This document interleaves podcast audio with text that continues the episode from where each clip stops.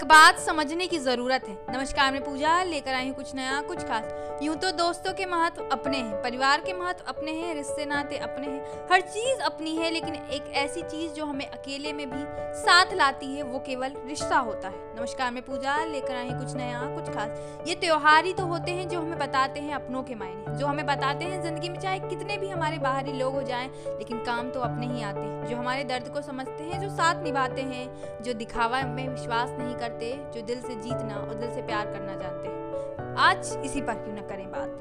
त्योहार आने वाला है वो, जिसका हर बहन हर भाई को बेसब्री से इंतज़ार था। ये वो त्योहार है जब भाई बहन एक दूसरे के महत्व को समझते हैं और जानते हैं कि उनके जीवन में उनकी क्या अहमियत है। वैसे तो सबको आजकल लगता है कि वो पूरे हैं, उन्हें किसी की ज़रूरत नहीं है, लेकिन ज़िंदगी का एक पल ऐसा ज़रूर आता है जब हमें यह एहसास होता है कि नहीं नहीं, वो भी हमारे जीवन में महत्व रखता है जितना कि बाकी रखते हैं। लेकिन अफसोस, जब इंसान ये समझता है, तब काफ़ी दूर हो जाते हैं उससे। ऐसे समय में आज ज़रूरत है अपने समय की मायने की, अपने परिवार के मायने की, अपने रिश्तों की मायने की। क्योंकि यूँ तो हज़ार मिलेंगे, दोस्त यार, बाहरी।